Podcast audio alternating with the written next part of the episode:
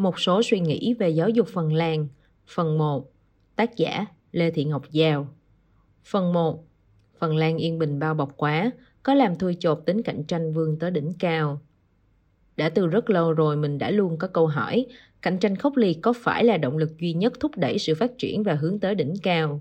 Tại sao động lực vươn tới đỉnh cao không xuất phát từ nội tâm, muốn là phiên bản tốt nhất có thể, ngay cả khi không ai ngắm nhìn?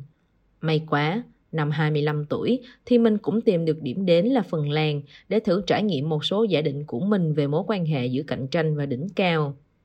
Từ nhỏ tới năm 18 tuổi, mình luôn bận rộn và háo hức với các cuộc thi, cũng như chen chân vào những nơi có tỷ lệ chọi cao chắc vót, cỡ 5 đến 6%. Tất nhiên, thi thố thì có lúc thắng, lúc thua, chen chân thì có lúc được, lúc không. Nhìn bề ngoài thì có vẻ mình là người rất ham hố hoặc có ba mẹ tham vọng, nhưng thực chất thì không phải vậy. Mình đi thi vì thích cảm giác khi tập trung vào một mục tiêu và lên tay trong một thời gian ngắn. Khi đã cố gắng hết sức thì kết quả không còn quá quan trọng vì cái sướng nhất đã nằm ở giai đoạn tăng tốc rồi. Cạnh tranh tàn khốc có thể phản tác dụng. Mình giữ tinh thần được đi thi đã là vui ấy cho tới khi chạm phải đấu trường đại học ở Singapore năm 18 tuổi. Lần đầu tiên, mình biết đến khái niệm bell curve điểm chung cuộc dựa vào vị trí của bạn so với các bạn khác chứ không theo một tiêu chuẩn cố định. Lúc vào học đại học, bạn sẽ nghe ra rã, điểm không quan trọng, quan trọng là bạn học được gì. Tuy nhiên, nhiều công ty danh giá khi tuyển thực tập ở năm 2, năm 3 tuyên bố thẳng không xét hồ sơ nếu GPA dưới 3.8 trên 4. Hệ thống này dẫn đến một số hành vi tối ưu hóa GPA như không dám chọn học nhiều môn ở năm nhất, năm 2 để làm đẹp học bạ trước khi tìm được chỗ thực tập danh giá, không dám chọn học các môn tự chọn ở lĩnh vực mình không mạnh hay trái ngành, tranh thủ bằng được để làm việc nhóm với các bạn có vẻ giỏi, siêng năng bằng cách đăng ký môn học chung với nhóm quen. Mình bị sốc thật sự trong hai năm đầu tiên ở Singapore vì niềm vui học thuật bị gián đoạn bởi những toan tính và một nỗi hoang mang to lớn. Ủa, vậy đi học đại học là học cái gì? Nếu không phải là học cái mình chưa giỏi, chưa biết, thử cái mình chưa làm hay làm việc với những người khác mình. Sau một thời gian nổi loạn và khủng hoảng niềm tin, thì năm 2011, mình đọc được cuốn sách Finnish Lessons What Can the World Learn from Educational Change in Finland? Tạm dịch, bài học từ Phần Lan, thế giới học được gì từ những thay đổi giáo dục ở Phần Lan của Percy Sandberg. Đó vô tình là khoảng thời gian hệ thống giáo dục Phần Lan nổi như cồn với kết quả PISA cao ấn tượng, mặc dù học sinh không chịu áp lực thi cử chuẩn hóa, assessment before learning, not of learning. Nghĩa là triết lý giáo dục của Phần Lan cho rằng đánh giá để xem cần dạy, cần học gì tiếp theo, chứ không phải đánh giá kết quả của việc dạy, việc học. Có một chi tiết buồn cười mình đọc được là khi có kết quả PISA cao như vậy, một nhà làm chính sách giáo dục Phần Lan đã thốt lên. Chết rồi, chúng ta đã làm gì sai sao? Chúng ta đâu có ý định giáo dục con trẻ để đi thi. Tại sao chúng nó đi thi lại được điểm cao như vậy? Một phần vì tò mò, Năm 2014, mình đã đến Phần Lan học thạc sĩ. Cái mình tìm kiếm không phải là thêm một tấm bằng hay thẻ định cư. Mình muốn trải nghiệm triết lý giáo dục đó và mối liên hệ với hành vi và cách ứng xử của con người với nhau và với xã hội. Quả nhiên, mình như cá được về với nước. Việc học cao học ở Phần Lan, cụ thể, mình học chiến lược kinh doanh, không coi trọng đánh giá xếp hạng, vị trí của bạn so với người khác mà quan trọng là sự tự vấn, suy ngẫm của bản thân đối với một quan điểm nào đó hay sau một trải nghiệm nào đó.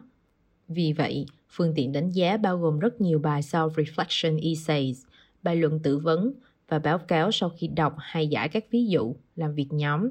Trong một môn học mình rất thích là structure process, tiến trình chiến lược, có phần chơi game chiến lược mô phỏng. Mình đã từng chơi game tương tự ở singapore khi đó, điểm cuối kỳ dựa vào vị trí xếp hạng kết quả kinh doanh của nhóm bạn. Còn ở Phần Lan, điểm đánh giá phụ thuộc vào bài báo cáo bạn rút ra được bài học gì qua những bước đi chiến lược của mình. Mình nhớ rõ lúc chơi ở Singapore, ai cũng ráng chơi theo bài để được thứ hạng cao. Còn ở Phần Lan, bọn mình thỏa sức thử nghiệm với một vài chiến lược lạ đời để xem kết quả thế nào. Khi kết quả không quá quan trọng, sự học thế là được thăng hoa. Phần Lan không chỉ có Nokia, Việc học bao dung như vậy, thế ra đời thì Phần Lan so kè thế nào với thế giới? Tất nhiên, không thể so sánh một quốc gia khá thuần chủng với vỏn vẹn 5 triệu dân với các nước lớn và đa chủng tộc khác. Lẽ hiển nhiên, Phần Lan không thể đạt đến đỉnh cao thế giới trong đa dạng nhiều lĩnh vực. Tuy nhiên, nếu để ý kỹ, bạn sẽ thấy một số lĩnh vực nhất định khi hội đủ duyên, công nghệ Phần Lan thuộc hàng đỉnh cao thế giới.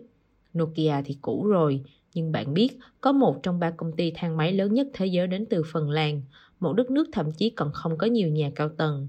Nhà sản xuất dầu sinh học từ phế thải thế hệ mới có thể dễ dàng pha lẫn với dầu hóa thạch lớn nhất thế giới, cũng đến từ Phần Lan. Một trong những chuyến du thuyền sang trọng nhất, lớn nhất, dùng nhiên liệu sạch nhất thế giới, được đóng từ Phần Lan.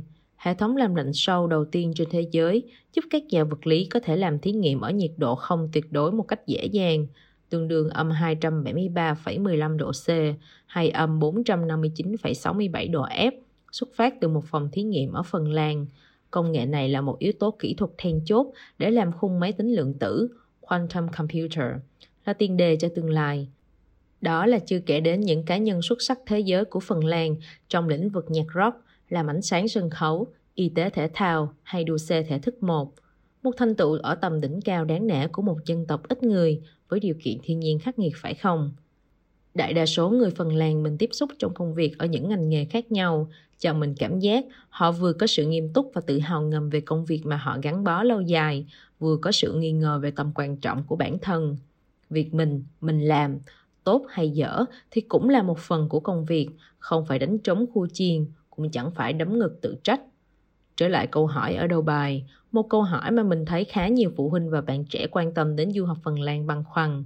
Có người đã đến thì cho rằng bị truyền thông lừa đến đất nước hạnh phúc nhất thế giới hay có nền giáo dục tiên tiến nhất.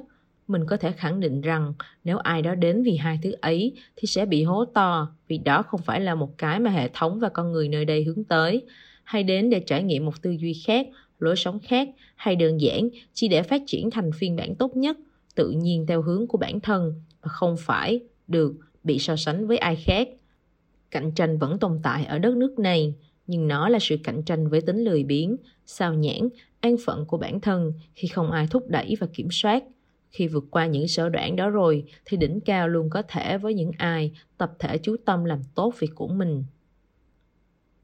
Về tác giả, Thạc sĩ Lê Ngọc Giao tốt nghiệp từ Đại học Anto, Phần Lan. Trước đó, chị theo học tại Đại học Quản lý Singapore, SMU, tham gia các học kỳ trao đổi ở Áo và Úc. Chị hiện đang sinh sống và làm việc tại Phần Lan với vị trí trưởng bộ phận chiến lược công ty Nordcloud, một công ty của IBM. Với trải nghiệm học tập phong phú tại Singapore và Phần Lan, chị Giao đã đưa ra những góc nhìn và so sánh thú vị, sâu sắc qua bài viết về đặc điểm giáo dục của hai nước. EduThought hân hạnh được chia sẻ và giới thiệu bài viết của chị với một số phần biên tập nhỏ, chủ yếu là dịch sang tiếng Việt các từ tiếng Anh, đã được chị Giao đồng ý.